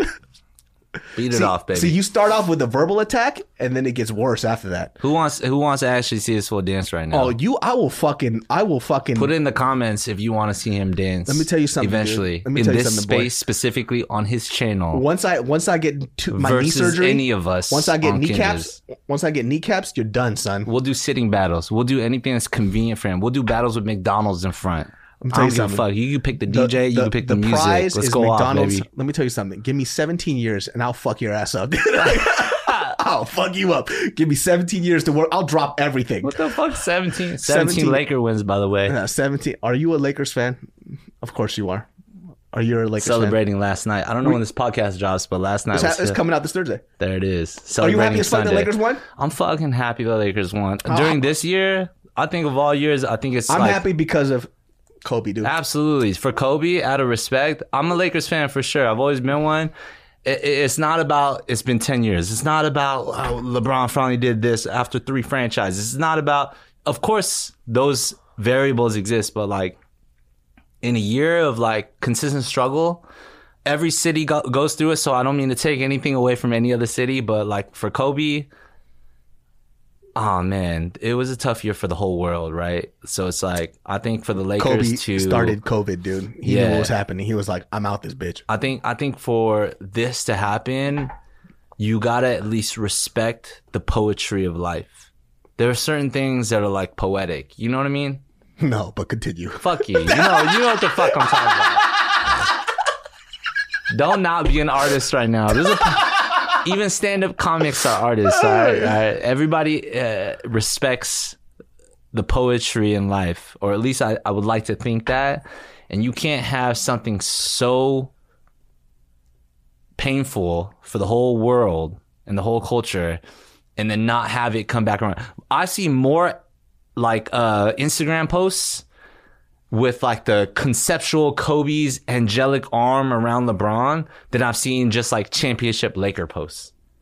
You know what I mean? I when I was out in LA last night by the Staples Center, where there was like illegal fireworks, tear gas, and a bunch of random shit, it was when thousands of people suddenly started chanting Kobe, Kobe, Kobe, that it was like, this boy ain't even playing in the championship team right now, but everybody gathers and galvanizes their energy to start chanting Kobe. Did you cry when Kobe passed away? Absolutely, I did. Where were you when you found out? Oh man, this is a unique thing. This is technically I signed an NDA and I can't actually acknowledge where I was in the uniqueness of what makes this story powerful. Mm-hmm. Even to say that was not the right thing to say. You're going to have to cut this out. Okay, well, we'll just leave it right there. Well, I mean, you didn't tell anything right there, but you were at a very important part of your life when it happened. Because a lot of people, too, when they found out, their whole world stopped. Like when I found out, too, first of all, I'm a Sacramento Kings fan, so I'm like, fuck Lakers all day. Kobe, I understand you. Kobe as an individual, though, right, just, having to watch all of his interviews and, that Mamba mentality. Nope. I could never hate Kobe as an individual. It's gold. You can't. He was like our generation's Jordan. So for Kobe to just up and pass away like that out of nowhere, when I found out, I thought it was a joke. Specifically, well, I cracked up at this one part when they said that. What's his name? Fucking. I'm about to say Rick Ross. Fucking. What's his name? Handsome motherfucker on the Lakers during that time. Oh my god, my fucking geometry teacher loved this motherfucker. During what time? During their championship season, with Kobe and Shaq era? Yes. Like Robert Ori, Glenn Rice, Nick Van Axel. Curly hair. Curly hair. Light-skinned black dude. Light-skinned black dude, curly hair. There's a lot of those. You're like, come on, David. Rick Fox. Rick Fox. There you go. Yeah, with Vanessa. Yeah. So Rick Fox, yeah. They said that, I think they said either Robert Ori or Rick Fox died too. And they, I don't know why somebody just put that shit. Oh, that's right. It was like Robert Ori, I think. It was. Yeah. It was one of the, yeah, it was one like, of those, yeah. Why the fuck? Who the fucking asshole said, like, Robert Ori died too? And everybody's like, Robert Ori's dead. And then Robert Ori's like, I'm still here. What the fuck are you guys talking about? But he was suddenly hella relevant. Yeah. His jersey sales were going up through the roof. I was like, the fucking asshole put that shit out. But I thought it was a practical joke. I thought it was a joke. I was like, there's no way fucking Kobe died. Are you fucking nuts? And then he died, and then his daughter died too. Such a terrible moment. The day that we found out Kobe died was actually the 10-year anniversary celebration banquet of the Kinjaz. Ooh. So I had just come back from China from working on like a music video for it was Jackson Wang at the time, his 100 Ways music video. Handsome man. And we had just come home, so we were about to do this 10-year anniversary banquet since Honorable Black Ops in 2010, the very first time Kinjaz got together. It's 2020 now.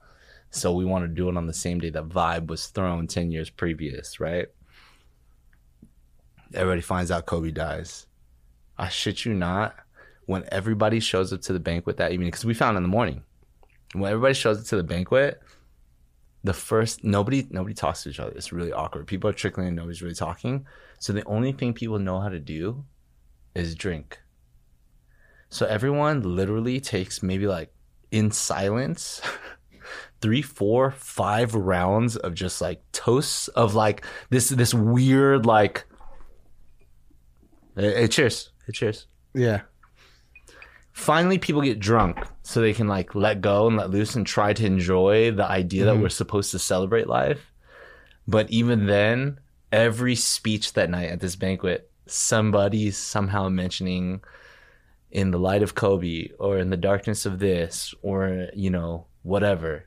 And it was just, I hadn't felt this kind of energy since Michael Jackson died. Mm. You remember when MJ died? Yes, I do, because I was pissed because I bought a ticket to see this motherfucker perform at his last fucking tour, and he died in the O Theater. In and he died, and I'm like, the fuck? I'm like, this is it. Yeah, you bought tickets for This Is It? Me and my buddy Gabo, big Michael Jackson fans, and so we were that would have been a dream to watch. It was a lot because I was too broke and young to go see him. So now, you know, a little older, I was like, oh, I could afford this shit. I'm going to go see this dude. Passes away. I'm like, fuck. We both like, fuck. I feel like, to me personally, when Kobe died, or when MJ died and when Kobe died, and when 9/11 happened. Oh, that's right. 9/11. Those are three things. Damn, that you compare Kobe Bryant to 9/11? I do. For that's LA? Amazing. Absolutely. I do. Because those are three instances when I will always remember where I was, what I was doing, what I was wearing, how I felt, where I was in my life, all of that. I'll know all of those things on only those specific moments. What were you wearing the time Kobe died? I think I was wearing these pants. That's great. These are your Kobe pants from now on. These are my Kobe pants. They're called Mamba Blacks. Mamba Blacks. My mom is black. These are my mom is black shoes. These are your mom is black shoes. Shoes. Bet this motherfucker been drinking, dog. He just straight up called his pants shoes.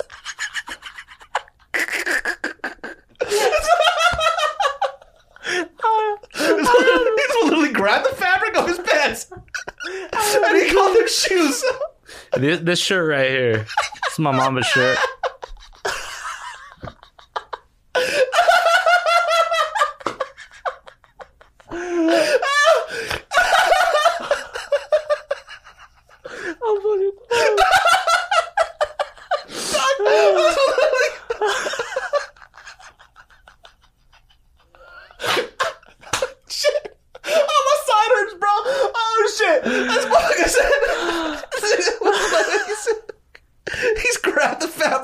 These shoes.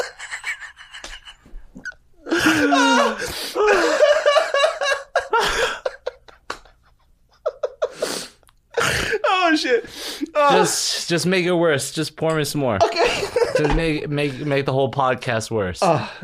This is why. That shit was too funny.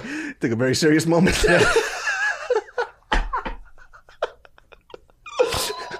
These shoes. These fucking shoes right here. These shoes that I have. Oh, man. Oh, man. But yeah, Kobe won. Cheers, fucker. Kobe passed away. It's weird when you have these people who kind of leave these huge stamps on in your life or just people in general. It actually helps me refocus why I do the things that I do. So it's like, isn't it interesting? Like when Chadwick Boseman passed away. That shit fucking wrecked me, man.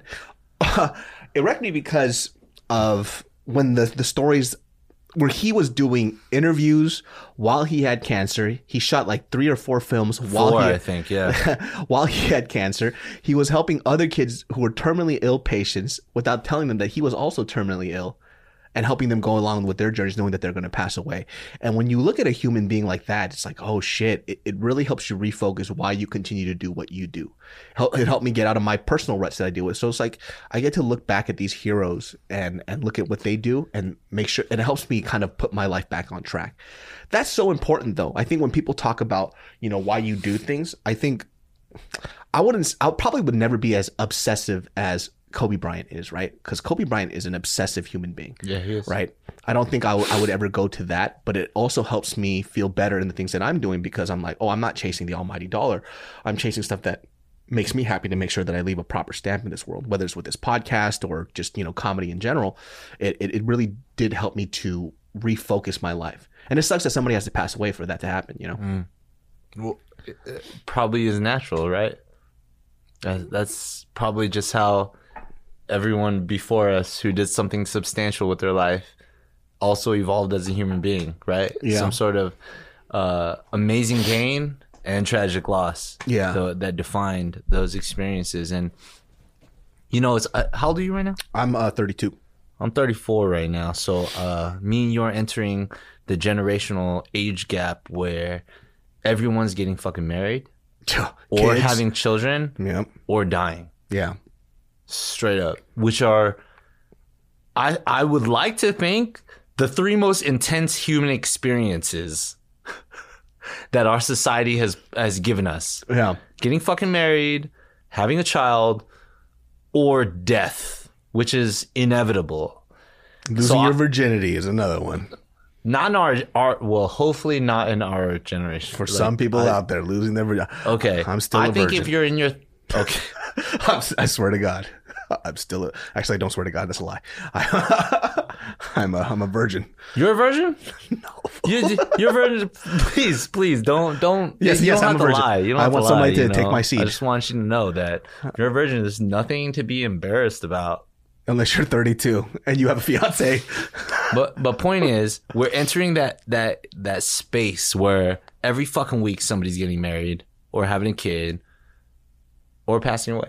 Yeah. Right? Or somebody who knows somebody who's passing away. So it's like the second you get into that, I feel like kind of gap in your life, all the little shit really becomes little shit. Mm-hmm. You know what I'm saying? And it's like once you know and once you experience that, it shifts your entire perception. So in the way that you're talking about how like experiencing someone's death is the catalyst that helps you redefine some sort of identity clause or purpose or whatever the fuck. I just feel like that's like where we're at in our life right now. And for anybody else who's in that same kind of adulting space or generation, what the fuck are we? X? Y? I think we're... Millennials? I don't know. Yeah, we're millennials. Whatever the fuck that people want to hate on us for. Whatever generation that is, I just think it's really, really important to really come to terms and recognize the power and respect the power at which our life experiences are about to shape us versus get like drowned by them. You know what I'm saying? Yeah. When they happen. So like just in general, that's the exact reason why like at the end of the day, I'm here. I'm happy to be on this fucking podcast just talking about whatever the fuck is important to us because 10 years ago, I think the content that guys like me and you were like really hype and eager to talk about, or the things that we were trying to like express ourselves with, is very different from the maturity of the don't give a fuck attitude that we may have in today's episode.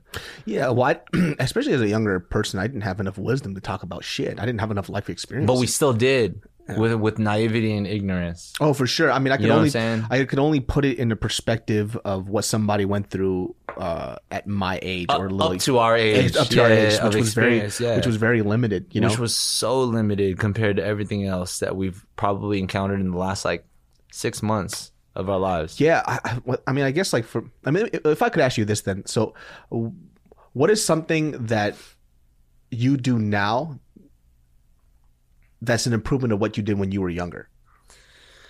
To be completely honest with you, and today, like the right now, that the second you bring that up, the first thing that actually comes to my mind is acknowledging my wrongs. Because before, I think that it wasn't so easy for me to be like, oh, I made a mistake on this, let me fix it. Before, I'd be like, oh, I made this decision, it didn't work out right, but it was sensible because, and my ego would get involved because I thought that everything that I was doing was just like righteous because of the cause of the moment, the idealism.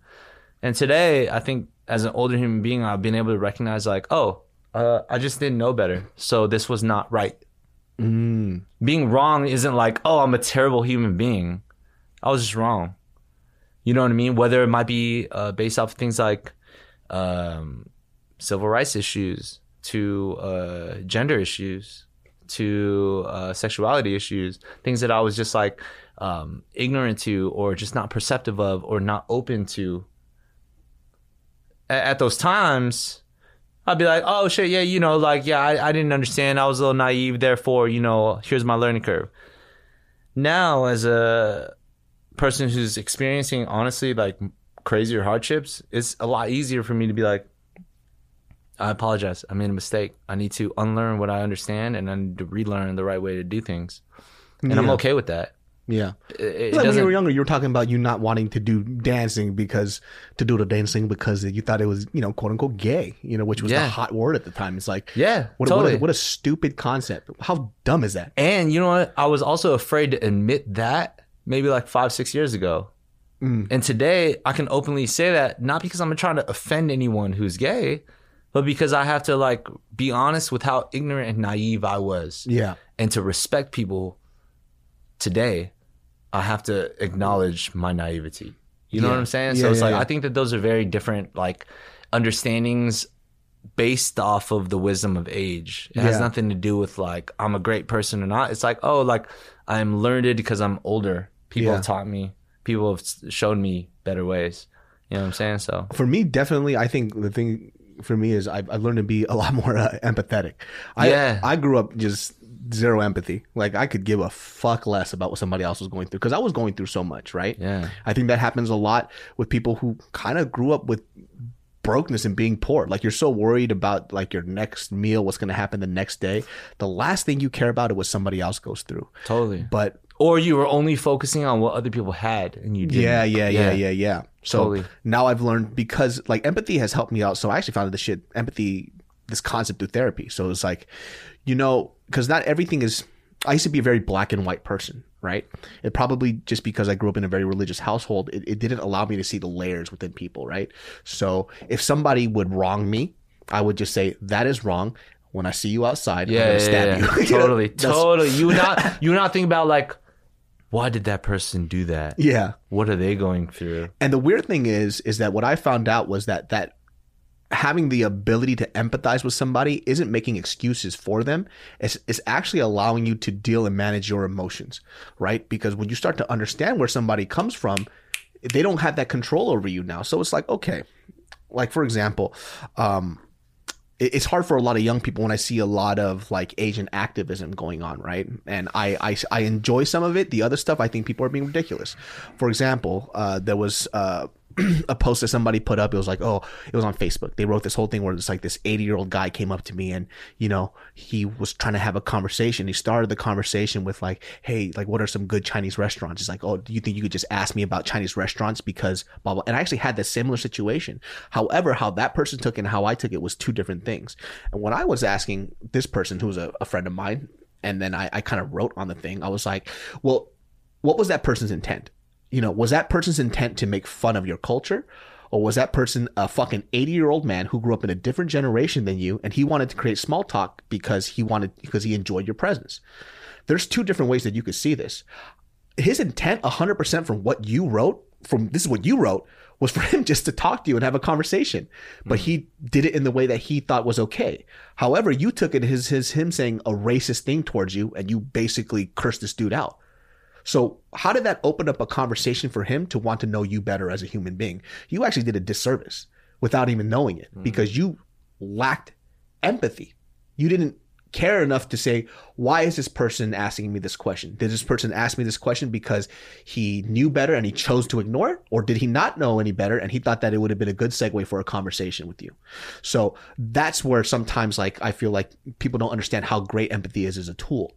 It helps you navigate through these awkward situations. I mean, you gotta have a wisdom and a life experience to, like, be able to perceive that.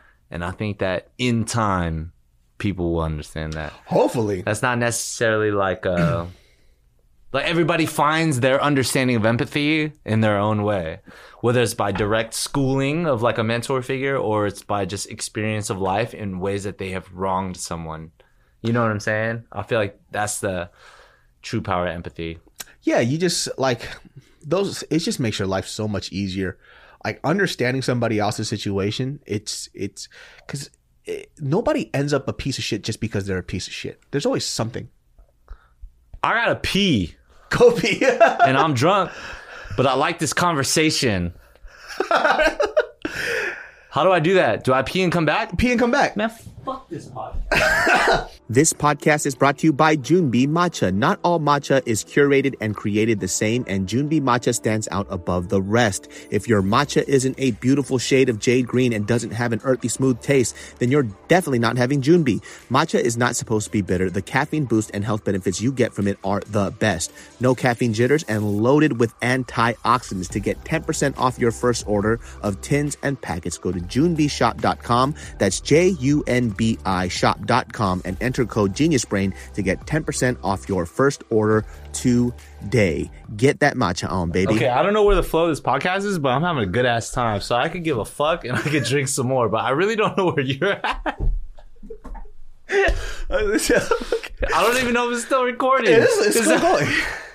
I went out to take a piss, and when I finished taking a piss, I didn't take my phone, but there's another door that blocks the bathroom from this, like, hallway of offices, so I was stuck out there. So I'm just sitting here, and all I hear is boom, boom, boom, boom, boom. I'm like, man, there's some really loud people out there. I'm just surfing through my fucking phone. I was already at the point, because I didn't have my phone, I had to come to the realization and acceptance that I might be here for a long time. Until David figures it out. So I was about to start turning to knock on other offices to see if they had a key. And everybody was fucking closed. Everybody's office is gone. And I was like, oh shit. Everybody in this space leaves at like 5 p.m. I was genuinely I'm a drunk dude by myself in this hallway. I should have just waited to see what was happening. I just see you outside just working on some choreo in the hallway. Like, yo, this motherfucker working on some choreo right now. I'm going to get more drunk. Cheers. How do you do podcasts like this? You got no structure. You just get people in here. You just drink. That's exactly what happens. Fuck this. I don't even know how long we've been going. We've been going for quite a while. Usually, I mean, first guest, usually we go a little longer than normal because we have so much to catch up on. You know? I don't remember what the fuck we're talking about. We're talking about some deep shit. It was deep shit. We've been talking about a lot of deep shit. I swear to God, it was really deep. But on the very last deep topic, the only thing I could think about was how much I needed to piss. Fuck. This is my water. I'm going to take it. Yes, it is. I don't give a fuck right now. That's what I got. So in the previous podcast area, it was like a super, super small room. I couldn't fit a bar cart. So, like, I didn't have much space for alcohol. So I got this fucking bar cart and I stocked it the fuck out. I'm buzzed. I'll talk shit right now. You ask me anything, I'll fucking confess shit. All right, perfect. I'm just kidding. This is like the end of the podcast. Yeah. Like, that's where it ends. No, this is where it continues. No. But I do want to say this. You guys are actually coming out with a fucking instant noodle, which is nuts. To be legal, we can't call it instant. The reason why, let me explain this officially. Instant noodles already cooked.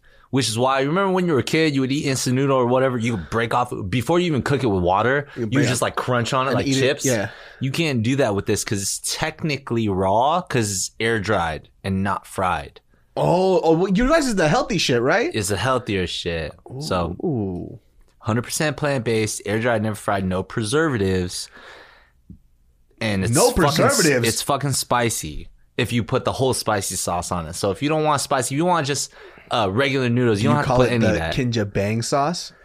And it's just spicy sauce. Maybe we should rename it. Well, it's Kinjaz Bang Noodles, so I don't know how to call it Kinjaz Bang sauce. You call it Bang sauce, dude. That's what, Bang sauce, and then you bottle the sauce up, man. Because it's banging? Yeah, no, because it's spicy. You call it Bang sauce, and then people buy it. You got to work on your marketing, guy. Off camera, I'll explain the logistics and legalities on why it can't be called that, but it's okay. For now, yes, we will work on our marketing.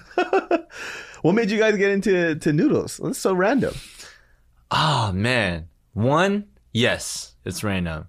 Two, if you hella know us, there's a thread that makes it not random. Does that make sense? So I was in 2010, 10 years ago, 10, 11 years ago, 10, 9 years ago, 2010, 2011. I was working as a marketing director for a street clothing brand called Collusive. Oh, okay. You remember this? Yeah. They're super popular with like huge graphics, foil prints. Was in every Metro Park. Yeah. Before Metro Park filed Chapter 11 and went bankrupt and shit. Yeah. 50 Cent was wearing our shit. It was on a bunch of skaters. It was on a bunch of dancers everywhere wearing Collusive. It just became this like huge brand that we like really infiltrated the dance market with. And from there, shit happened. And I stopped working because like the brand went into like a different direction. I wanted to pick up dance and wanted to like try what it meant to be a dancer. Mike Song was on Comp Modern, and he had just gone through ABDC. So he was like now traveling the world and teaching. It was a very unique time where like dance was suddenly like, are you saying you're traveling and teaching under your own name? You're not like the choreographer of like Janet Jackson or performer for like this huge artist. You were just Mike Song, or you were just Kobe Modern. So like this whole era of like just the prominence of dance started kind of erupting. And fast forward 10 years, my old boss from Collusive, who we always stayed in touch with, like we were just always like connected. We were always friends. He's like a bigger brother and a mentor to both myself and Mike Song in a lot of business stuff and life things in general. And we were always like, we got to figure out how to do business together. Nothing happened for like a decade. And finally, we got back together at a time where he was focusing on the food industry. So he had just migrated from clothing, street clothing industry to fucking food. It's a very, very unique transition. Yeah. And it took him a couple of years to figure it out and start smashing the food industry. That's as vague as I'm allowed to be right now, but like he created a number of products that entered a number of stores that did very, very well. And suddenly we had a companion who is versed in the food realm, something that like as a dance brand, there's no fucking way we would have ever had an entry point. Yeah. So, but because I had worked with him and he and the clothing company Collusive had originally sponsored Mike Song as a dancer, we were always just this like trifecta of friends that were like, one day we'll do business together. Fast forward, we're fucking drunk, naturally, sitting at some bar somewhere in the arts district trying to figure out, we're like, oh yeah, maybe we should do business together, blah, blah, blah. I remember I'm about to leave the meeting, right? And then they're like, yo, what about this idea? So then I end up canceling my other shit. We go to another bar. We keep talking. Next thing you know, we're trying to figure out what's the most right thing for us to do. All of us fucking love noodles. Mike is a huge ramen guy. I'm a huge pho guy. Granted, I ate pho like every week growing up as like a culturally Chinese Vietnamese kid, but I fucking love pho. Do you love pho? You're Chinese Vietnamese? Like Chinese chow? Yeah, exactly. Yeah. Exactly. How the fuck do you know that? So Sacramento has a huge Vietnamese community. Absolutely, they do. So I grew up around Vietnamese people my whole life. Same with San Jose. Yeah, San Jose has a bigger community than Sacramento, actually. Yeah. I'm Vietnamese food all day, dude. Bun sale all day. That's my shit. Bun sale all day. So point is, I fucking love Vietnamese food and pho. Yeah. So we just started talking about noodles. Yeah. And then for him to even create the food products that he had created in the past, it was always an inspiration point. It's like, where do we go? And then how do we create that? So he had like a Michelin star chef on deck that created his previous food products. And he was like, all right, let's start making this thing.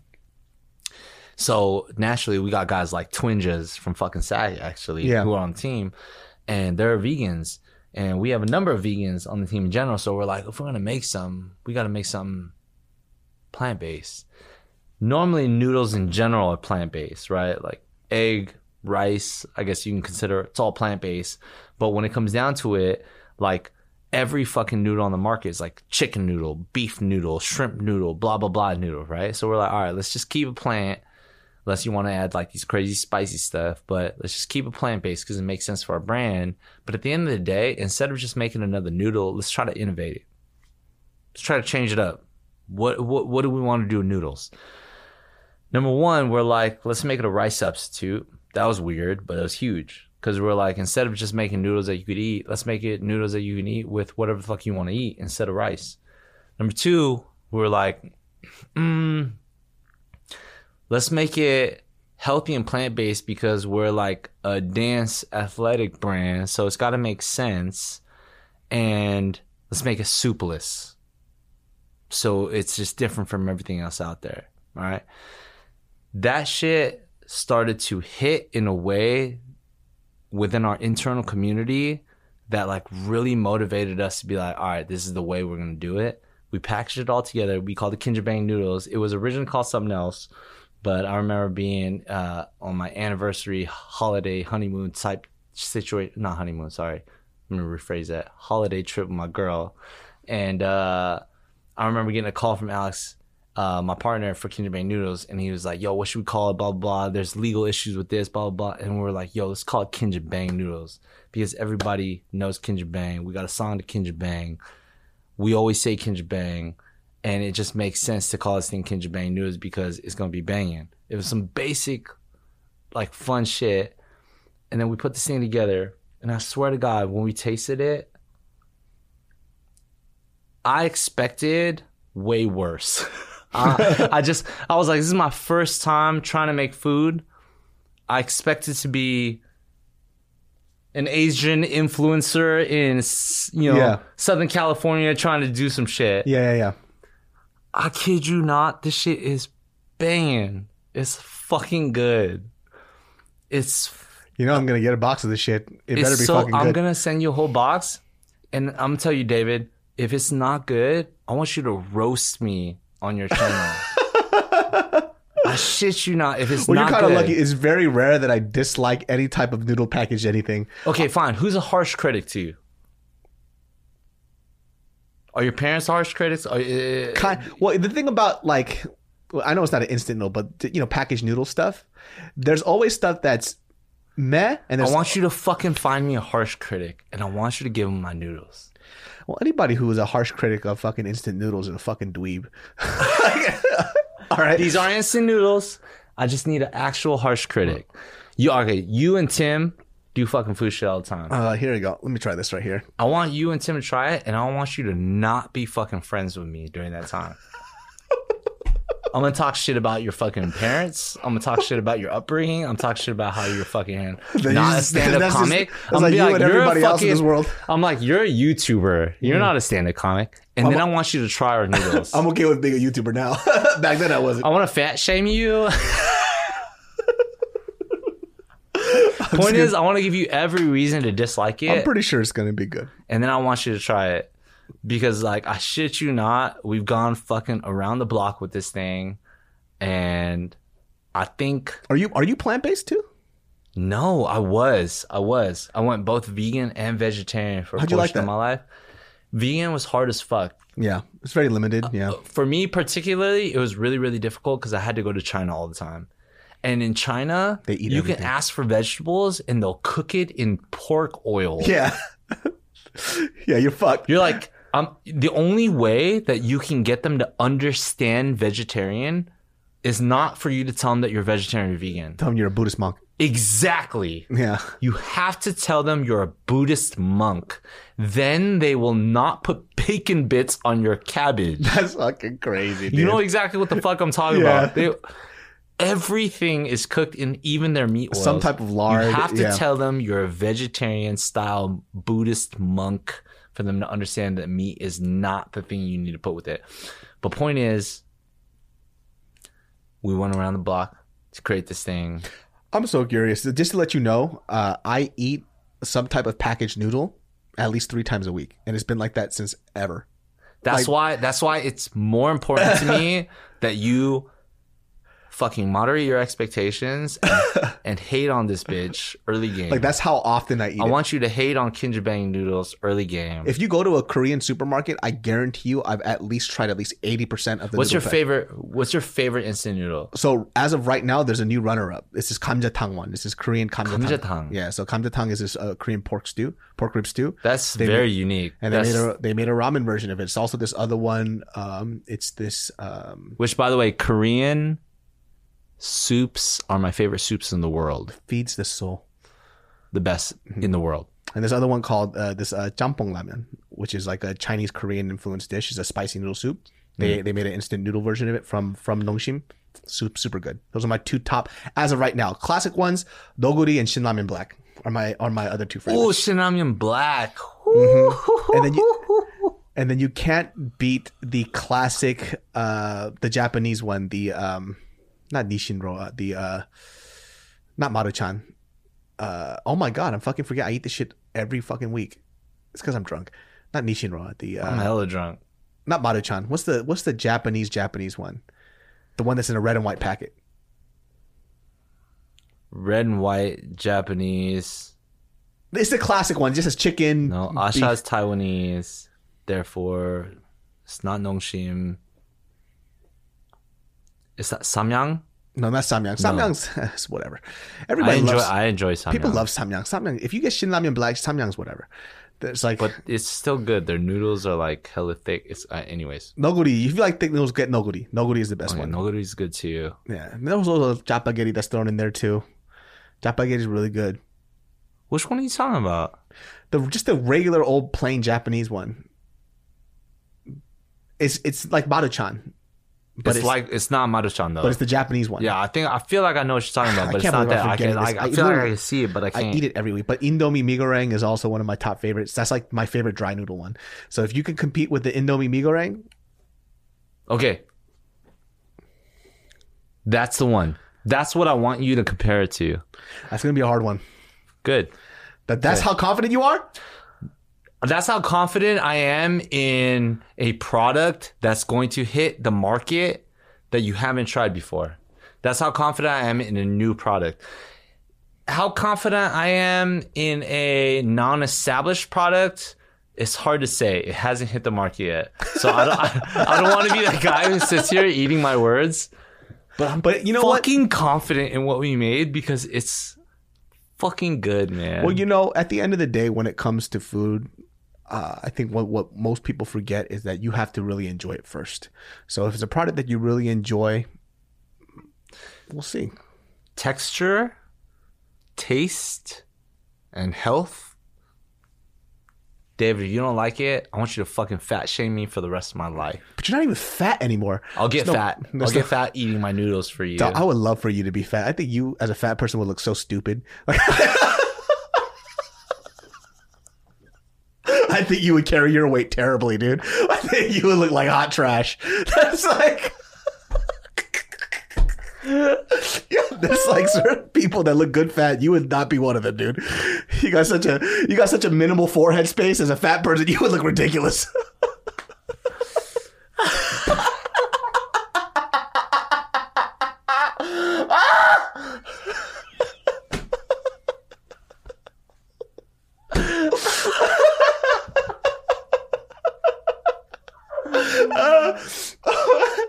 I'm thinking about my depressed years of my fatness. If I didn't feel the negative repercussions of being overweight, I probably still would be fat. But it turns out being healthier makes you feel better. Yeah, I definitely got some interesting conversations from people like DMs of like, you know, like I, you know, there's nothing wrong with being fat. Like I'm like, I guess, but health wise, there's a lot of issues. There's a lot of things wrong with being fat. Like health wise, if we're just talking about health, yeah, for sure. To be fair, really fat people are pleasing in a different aesthetic way. It's just a matter of health that becomes an issue at that point. Yeah, like I always want to... I enjoy watching fat people do stuff. Is that weird? We need to stop this podcast. Like eating. I've been drinking too much. We're going to stop this podcast right here. Subscribe to David So, Genius Brain Podcast. I'm giving it an outro so I can save and protect myself. I don't give a fuck. Subscribe. David So's is shit. End it right here, period. Boom. This whole last section.